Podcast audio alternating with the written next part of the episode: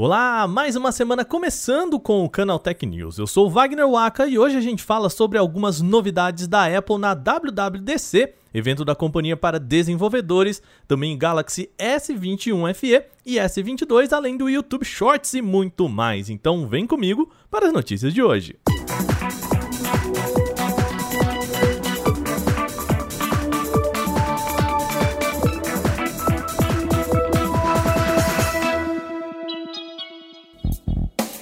começou hoje a Worldwide Developers Conference, também conhecida como WWDC. O evento anual é um dos mais importantes da Apple e é voltado principalmente para desenvolvedores, mas é aqui que ela revela algumas boas novidades também para usuários. Hoje a gigante já começou falando especificamente do iOS 15. De cara, a Apple já disse que o novo sistema operacional vai focar em quatro pontos. A primeira novidade diz respeito a notificações. O iOS 15 vai permitir montar perfis diferentes de notificações, por exemplo, para trabalho, à noite ou em uso pessoal. Digamos que ao dormir todos os alertas sonoros e vibratórios sejam desativados, aí é só colocar lá que você está dormindo e ele não manda mais nada. Outra novidade está na melhoria do FaceTime com qualidade de som e vídeo bem melhores. O app vai contar com um recurso chamado Voice Isolation, para permitir anular os sons de fundo e focar na voz do interlocutor. Além disso, o iOS 15 deve ter melhores recursos de privacidade, deixando claro quais dados são coletados e como são usados. Por fim, a Apple quer expandir também o iMessage para além do seu ecossistema, permitindo que mais gente instale o programa. Vamos lembrar, a WWDC acontece durante toda essa semana falando de outros sistemas operacionais da Apple e também de aplicativos. A gente, claro, vai trazer os destaques aqui no programa todos os dias, mas lá no nosso site em canaltech.com.br já tem todas as principais novidades, então dá um pulo lá.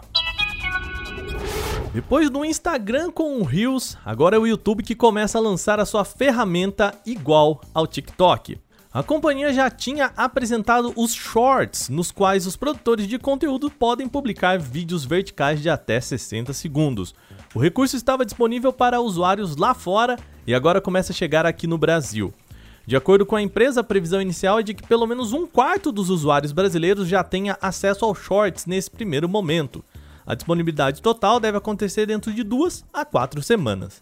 O Shorts oferece algumas ferramentas de edição e integração para que o produtor possa fazer tudo no smartphone. Assim, permite também pequenos clipes e montagens com outros vídeos para consumo rápido na própria plataforma. A vantagem do YouTube nessa é que os usuários vão poder usar já outros vídeos publicados no próprio YouTube para fazer as suas montagens. Em relação à monetização do serviço, olha, este é um assunto que vai ser tratado só em um segundo momento. A companhia já está pensando na forma de pagar os produtores, mas ainda não tem o um modelo fechado. Se você ficou curioso, corre lá no YouTube para ver se o recurso já está disponível para você. E aproveita, já que você está no YouTube, se inscreve lá no Canal Tech.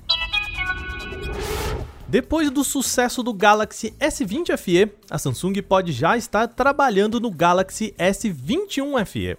O modelo pode também tapar o buraco deste ano na falta do Galaxy Note que a gente já comentou aqui no podcast. Por enquanto, não há nada confirmado pela Samsung, mas o já conhecido informante Ivan Blass divulgou imagens renderizadas do modelo, divulgando algumas possíveis características do aparelho. Visualmente falando, ele deve ser igual ao Galaxy S21 convencional, com módulo de três câmeras na parte traseira. Na frente também com aquela câmera em buraco de tela, já que a gente viu no Galaxy S21. A expectativa também, de acordo com o site Herald Corp, é de que o aparelho seja lançado com um preço entre 700 mil e 800 mil won, o que seria entre 3.100 reais e 3.600 reais na conversão direta, claro, sem impostos. Se isso se confirmar, temos uma boa notícia aí, já que o Galaxy S20 FE chegou ao mercado por 900 mil won, então a gente tem aí pelo menos 100 mil won a menos, o que equivaleria a uns 900 reais de desconto. Lembrando, a Samsung ainda não confirmou essas informações, logo vocês já sabem, fica tudo no campo dos rumores por enquanto.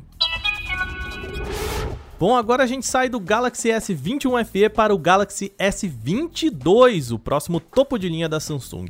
O site Tuto Android teve acesso a informações de que o Galaxy S22 não vai ter a famigerada câmera de selfie sob a tela, uma expectativa de muita gente. A companhia deve apostar na tecnologia para os seus dobráveis da linha Fold, mas não no Galaxy S22. Segundo o site, o problema é que a Samsung ainda não chegou numa configuração que entregue uma boa qualidade de foto por conta da tela. A gente sabe que câmera de selfies é um dos principais argumentos de vendas para um smartphone e a Samsung não estaria confortável em arriscar com o seu principal produto. Ainda de acordo com as fontes, a gigante até poderia trabalhar mais na tecnologia, mas isso também significaria atrasar todo o seu cronograma. Por fim, a expectativa é de que a Samsung repita o modelo com três variantes também para a linha S22. A gigante deve falar sobre o seu novo aparelho só mais para o final do ano e geralmente ela reserva o primeiro trimestre para lançar os seus Galaxy S. A Apple deve dar um bom salto gráfico com o seu próximo chip proprietário chamado Apple M1X. Segundo algumas reportagens de veículos como a Bloomberg, a expectativa é de que o M1X possa ter poderio gráfico, sente só, semelhante à RTX 3070. Para quem não está familiarizado com o mercado de placas de vídeo, a RTX 3070 foi o modelo de entrada no lançamento para as linhas mais recentes da Nvidia. Ou seja, basicamente é uma das melhores e mais atualizadas placas de vídeo do mercado. E é neste nível que o Apple M1X pode chegar. Segundo as fontes, a GPU do novo chip alcançou 171 FPS em teste de benchmark com telas em 2K. Esse é o mesmo desempenho visto pelas RTX 3070. E de acordo com os vazamentos ainda, para isso a Apple apostaria em um conjunto de até 32 núcleos para atingir esse nível.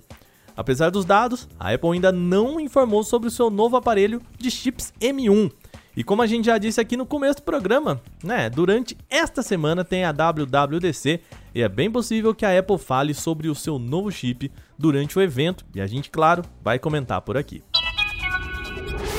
Mais uma vez o programa chegando ao fim, mas antes, precisamos de novo falar com vocês. A gente quer participar do prêmio Influence.me, conhecido como o Oscar dos influenciadores digitais, é o prêmio que levanta quais nomes são os mais queridos na internet. Nessa primeira fase é o momento que a gente fala de indicação. Então a gente precisa ficar entre os mais citados para entrar de verdade na competição e é aí que você que está aí do outro lado entra. Para isso você precisa entrar em votação.influence.me, lembrando que votação não tem acento. Então seria algo como votacal, né? votacal.influence com y no final.me, tá bom? É só entrar lá, indicar o Canaltech na categoria de tecnologia e tá tudo certo. A gente conta com você, tá? E antes da gente fechar também, é sempre bom lembrar que você pode enviar comentários, sugestões e críticas sobre este podcast para podcast@canaltech.com.br. Manda o seu recado falando o que você quiser sobre o nosso programa. Este episódio foi roteirizado, editado e apresentado por mim, Wagner Waka, com a supervisão de Patrícia Gnipper. O programa também contou com reportagens de Durval Ramos, Gustavo de Liminácio, Bruno Bertonzin e Alveni Lisboa. E a revisão de áudio é da Mari Capetinga. Espero que você já tenha começado a semana bem. A gente vai ficando por aqui por hoje. Até amanhã. Tchau!